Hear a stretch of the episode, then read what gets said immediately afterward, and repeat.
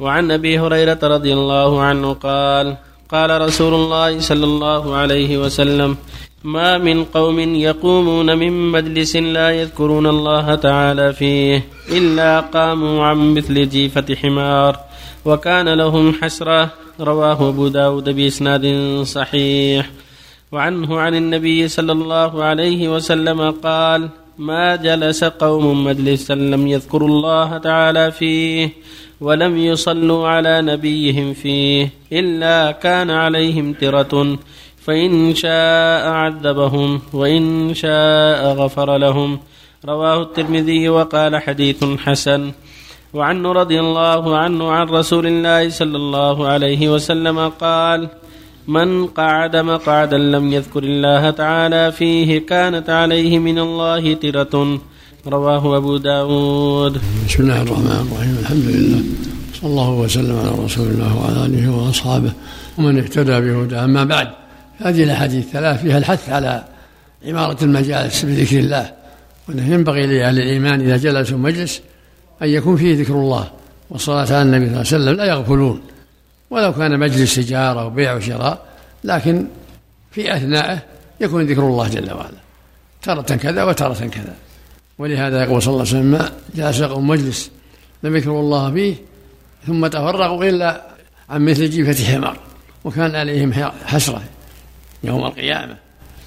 فينبغي للمؤمن إذا جلس مجلس أن يذكر الله فيه لا إله إلا الله سبحان الله والحمد لله اللهم صل وسلم على رسول الله. وهكذا في الحديث الثاني والثالث. إذا جلس مجلس مذكور الله فيه ولم يصلي على النبي صلى الله عليه وسلم كان ترة على صاحبه. يعني حسرة يوم القيامة وندامة ونقصا عليه فينبغي له أن يلاحظ ذلك. ينبغي لمن جلس مجلس أو اضطجع مضطجعا فإنه يكون في هذه الحالة يأتي بشيء من ذكر الله. والصلاة على النبي صلى الله عليه وسلم لا يغفل حتى يسلم من هذه الترة. وهو على كل حال على خير عظيم كل ما أكثر من ذكر الله. تقول عائشة رضي الله عنها كان النبي يذكر الله على كل أحيانه صلى الله عليه وسلم. فإذا عمر مجلسه بذكر الله والتسبيح والتهليل والتحميد والتكبير مع مشاغله الأخرى ترة للبيع والشراء وترة لذكر الله والتسبيح وترة هات يا فلان كذا صب قهوة صب شاي يخلط هذا بهذا الحمد لله. الأمر فيه ساعة والحمد لله. وفق الله الجميع شيخ صحة حديث إلا قاموا عن مثل جيفة حمار ما راجعت أصلا لكن مشهور الحديث الاحاديث المشهوره الاحاديث مشهوره في هذا كلها عفى الله عنك شيخ. هذا الحديث معي أحسن الله. نعم. يقول أحسن الله إليك آه، حدثنا محمد ابن الصباح البزاز. أخبرنا إسماعيل ابن زكريا عن سهيل بن أبي صالح عن أبيه. عن أبي هريرة قال قال رسول الله صلى الله عليه وسلم ما من قوم يقومون من مجلس لا يذكرون الله فيه إلا قاموا عن مثل جيفة حمار وكان لهم عليهم حسرة. وكان عليهم حسرة. سنده جيد. عفى الله عنك يا شيخ. إذا عطس الجنب فهل يحمد الله جل وعلا؟ أي نعم. يحمد الله إذا عطس وإذا أكل وإذا شرب. حتى وإن كان جنبا يسبح ويهلل ويحمد بس لا يقرأ القرآن. طيب عفى الله عنك. لا لا يقرأ القرآن بس حتى يغتسل.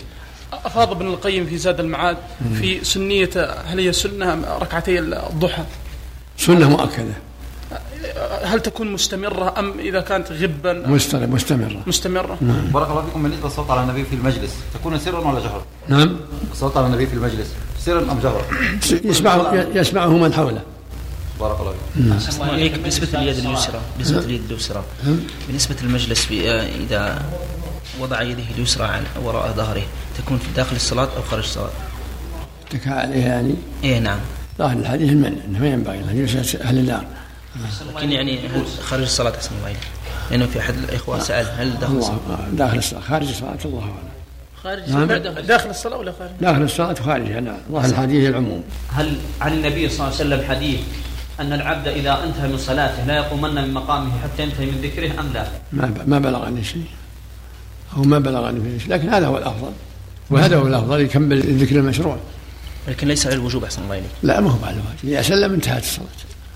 أو إذا سلم انتهت عفى الله الصلاة. عنك. في كتيبات الله يحفظك في أدعية ال- العمار وال- والحجاج.